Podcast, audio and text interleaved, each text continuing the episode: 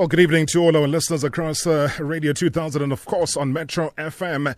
It is Marawa Sports Worldwide. Good to have you on board today. It's a Friday. Looking forward to a conversation with our legend. And you know what? If you want to listen in to one of the most accomplished individuals when it comes to being a legend, it is our conversation that's going to be coming up a little bit later on, though. I, I don't think there is something that she has not done in this world.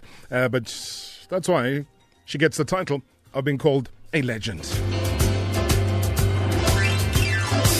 I mean, lots of very intriguing stories, maybe some shocking to say the least, and that is why our journey today begins in Nigeria, uh, where with the what a couple of months though to start with the qualifiers, we've been told that 12 players from a certain Nigerian team were unable to pass the required MRI scan.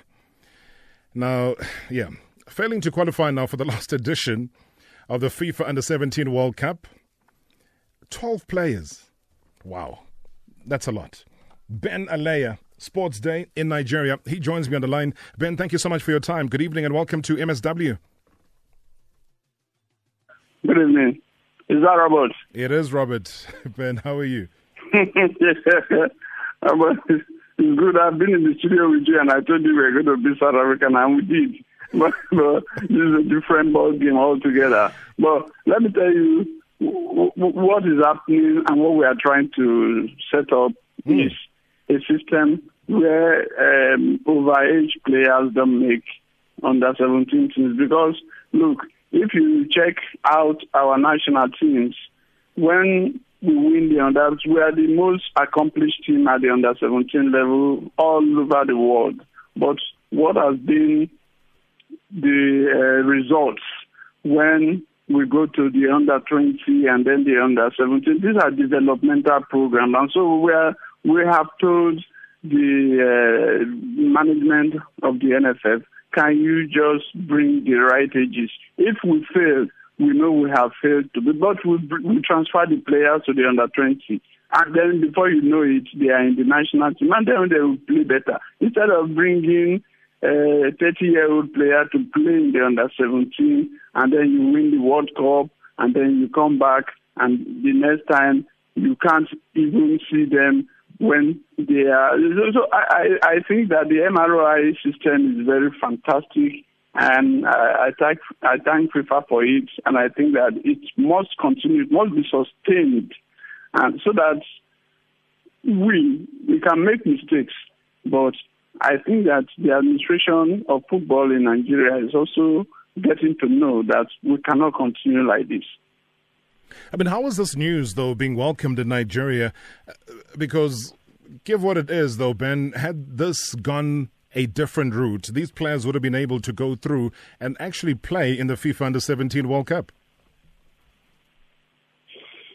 Well, this is this is what I'm saying. Is it this these kids are they are kids. It, it is also part of the problem from the uh, the FA and even their parents. This is my opinion. I have a 16 year old son who goes to play, but I will never ever lie about his age because I know his age. I know when he was born. I mean, that is, it is part of the problem. You cannot, you know, when you go to see parents, when you talk to them, they say, ah, this is a football age and this is the true age that they want you to use. And uh, it is not good.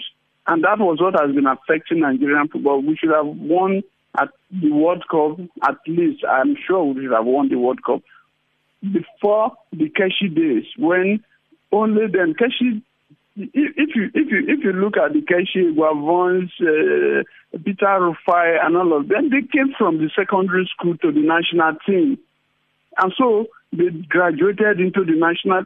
It is not happening again, and so we must, uh, you know, reproduce that process to say, look, we want to make it like it was because we, we must not win by force.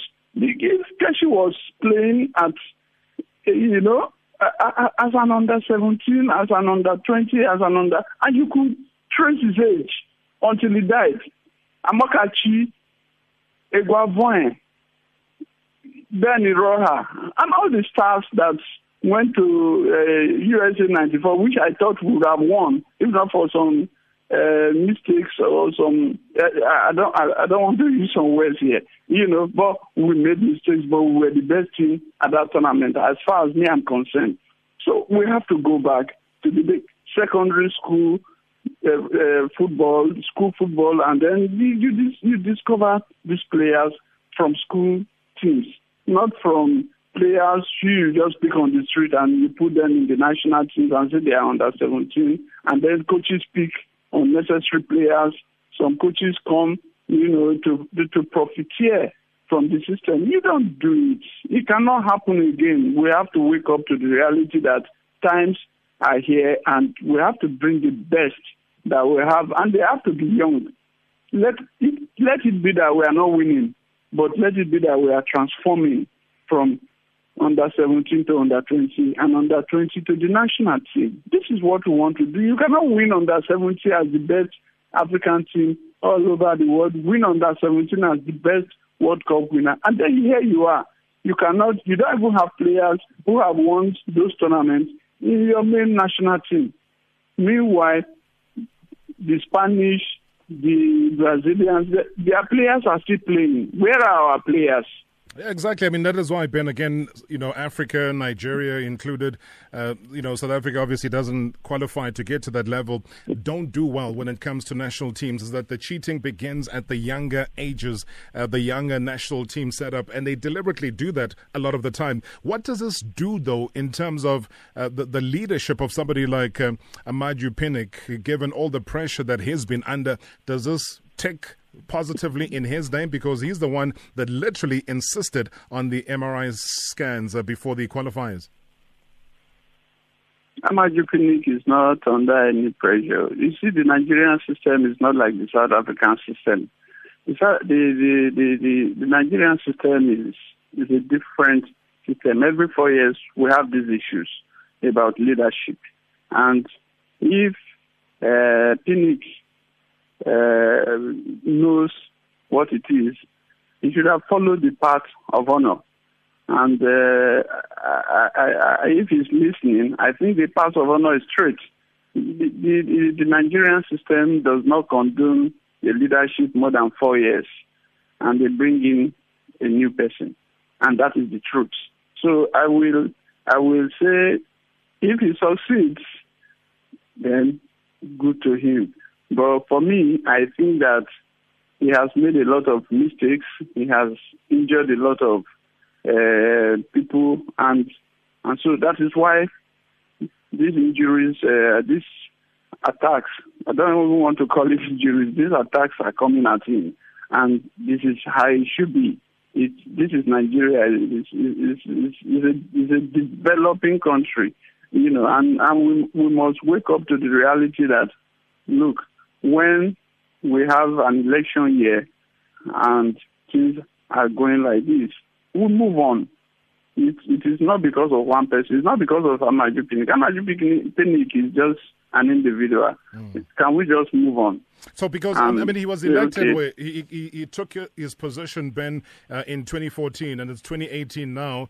Uh, so, you signed that a cycle of four years. That all of these presidents then move on; they don't keep them longer than that.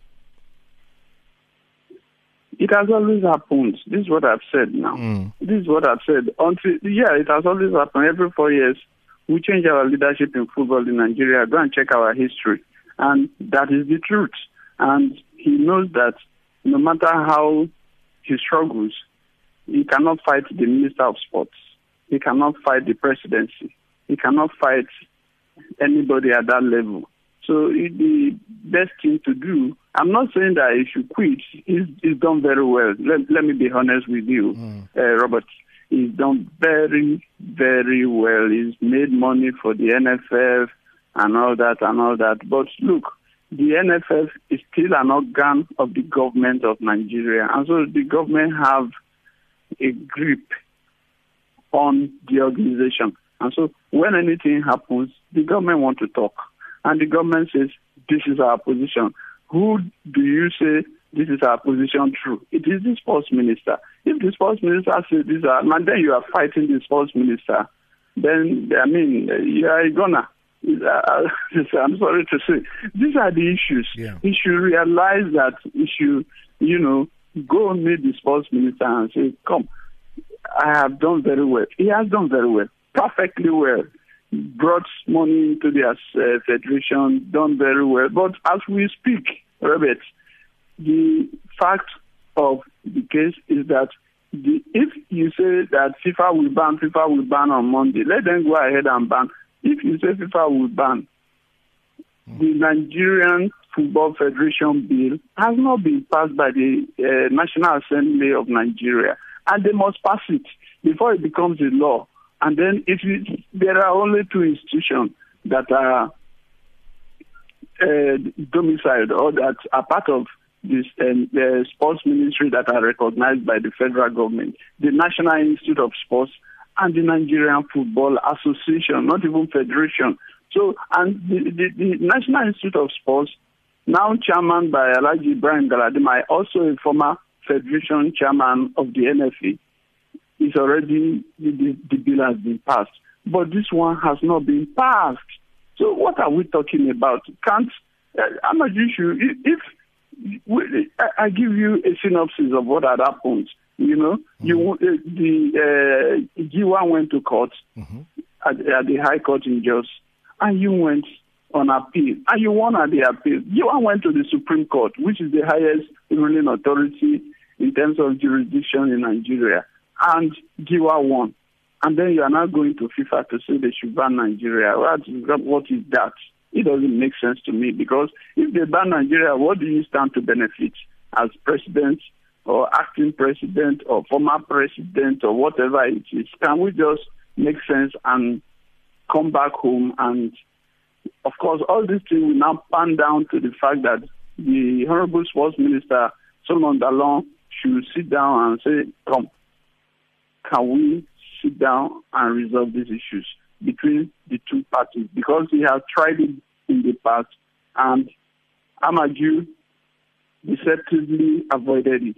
Uh, they, they, you know, well, if if the minister gives you a template mm-hmm. and says, "Look, can we just work on this so that there will be no problem?" Giwa is not a fool. You are not Richard and Giwa in terms of naira and kobo. In my place, they, they will, I will I will say naira and kobo.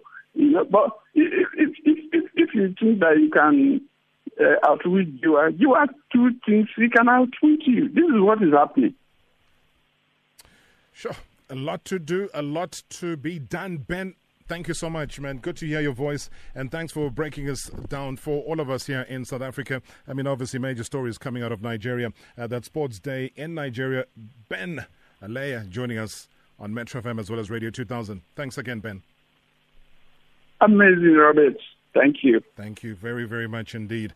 Wow, I mean, FIFA certainly rejecting the proposed meeting with the Nigerian uh, Sports Minister Solomon Dalung to discuss the problems in the country's football federation. I think Ben was just trying to break it down uh, the case with Chris uh, Giwa uh, to vacate his NFF offices, uh, but he was showing no signs of giving up on his claims to be the president.